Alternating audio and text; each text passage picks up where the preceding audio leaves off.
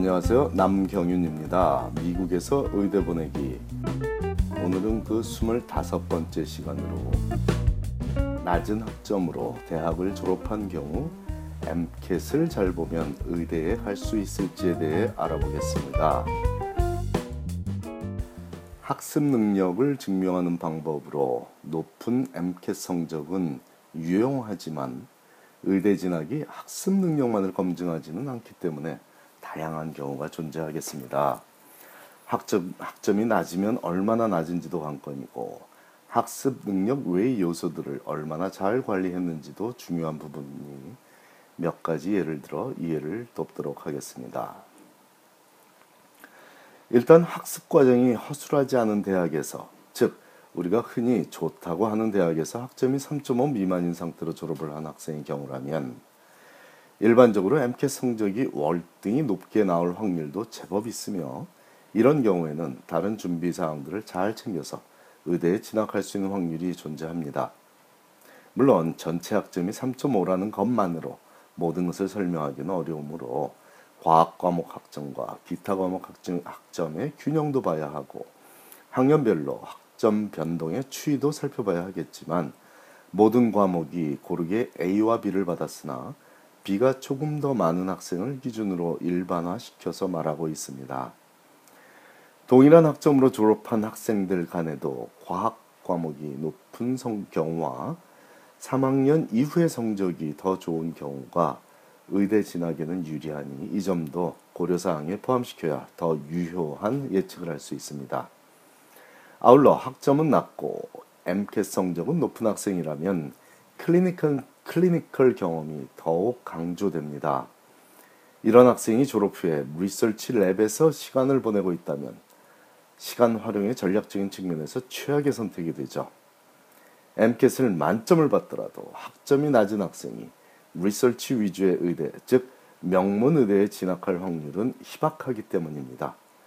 그나마 낮은 학점을 MCAT 성적으로 보완했으므로 여러 의대 중 어떤 의대에서는 학생을 만나보고 싶어 할 것이지 이런 학생을 모든 의대에서 좋아하지는 않을 것입니다.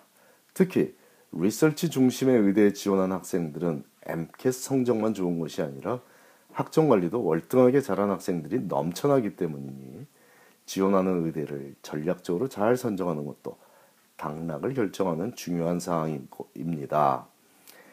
그러므로 MCAT 성적이 잘 나왔다고 들뜨지 말고 그나마 어떤 의대라도 진학할 확률이 생긴 것에 감사하는 마음으로 중하위권 의대, 즉 클리니컬 경험을 더 많이 중요시하는 의대들을 중점적으로 공략해야 하는 것이고 그러다 보니 졸업 후 시간을 클리니컬 경험을 쌓는데 중점적으로 할애해야 하는 것입니다. 클리니컬 경험이란 병원 봉사도 좋고 호스피스 봉사도 좋고 EMT 근무도 좋습니다. 무료 진료소에서 봉사하는 것도 좋고 제3세계 의료 봉사를 장기적으로 다녀오는 것도 좋고 개인 병원에서 근무하는 것도 좋습니다. 제발 연구실에서만 시간을 보내는 우매한 패턴에서 벗어나야겠습니다. 낮은 학점으로 대학을 졸업한 학생 중에 MCAT 성적만 올려서는 가망이 없는 학생도 물론 있습니다.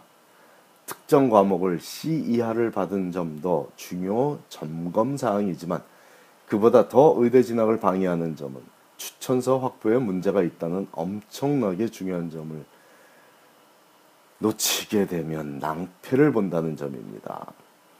일반적으로 성적이 많이 낮은 학생들은 수업 참여도가 낮습니다. 아울러 자신감 결여로 인해 교수와의 관계 형성도 제대로 안 되는 것이 일반적인 한인 학생들의 전형적 형태입니다. 성적은 재수강을 하든 MCAT을 잘 봐서 만회가 가능하지만 수업 시간에 수업 시간에 제대로 형성되지 않은 교수와의 관계가 졸업 후에 잘 형성될 기회는 현실적으로 거의 없습니다. 간혹 졸업 후 모교 교수를 방문해서 간절히 추천서를 부탁해서 받는 학생들도 있으나 이런 경우에 아주 감동적인 추천서를 받을 것이라고 기대한다면 복권을 사는 것이 차라리 낫겠죠.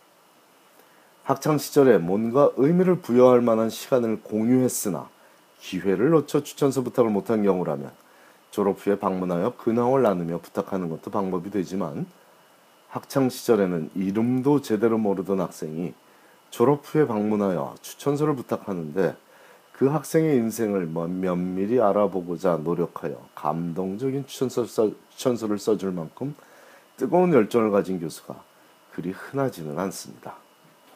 이런 학생들은 졸업 후에 학교로 돌아가서 C 이하의 과목들을 재수강하며 학점 보강과 추천서 확보를 동시에 챙겨야만 그나마 MCAT 성적이 잘 나왔을 경우에 의대에 진학할 희망이 조금이라도 생기지 MCAT 공부만 열심히 해서는 시간 낭비가 될 확률이 높습니다.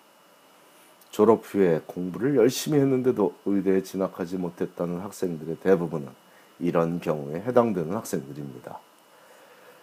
모교로 돌아가는 것도 좋고 집 근처의 대학에서 재수강을 하는 것도 좋으니 정식 4년제 대학 어디서든 수강하면 되겠습니다.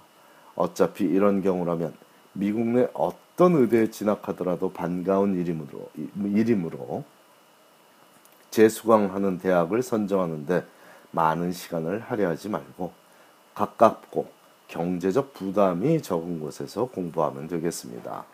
단 재수강 선, 성적은 A가 나와야 한다는 점은 학교 선정 시에 꼭 감안해야겠습니다.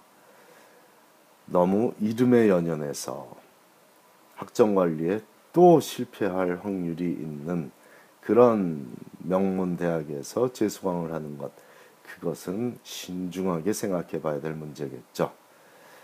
좀 더 총체적인 대책은 포스펙 프로그램이라 알려진 과정을 밟는 것인데 이는 경제적 부담이 크니 신중하게 부모와 자녀가 함께 고민할 문제죠.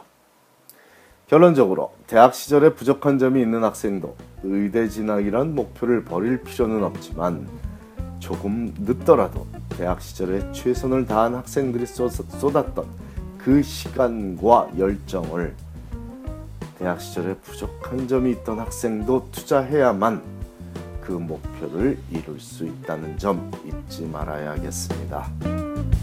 감사합니다.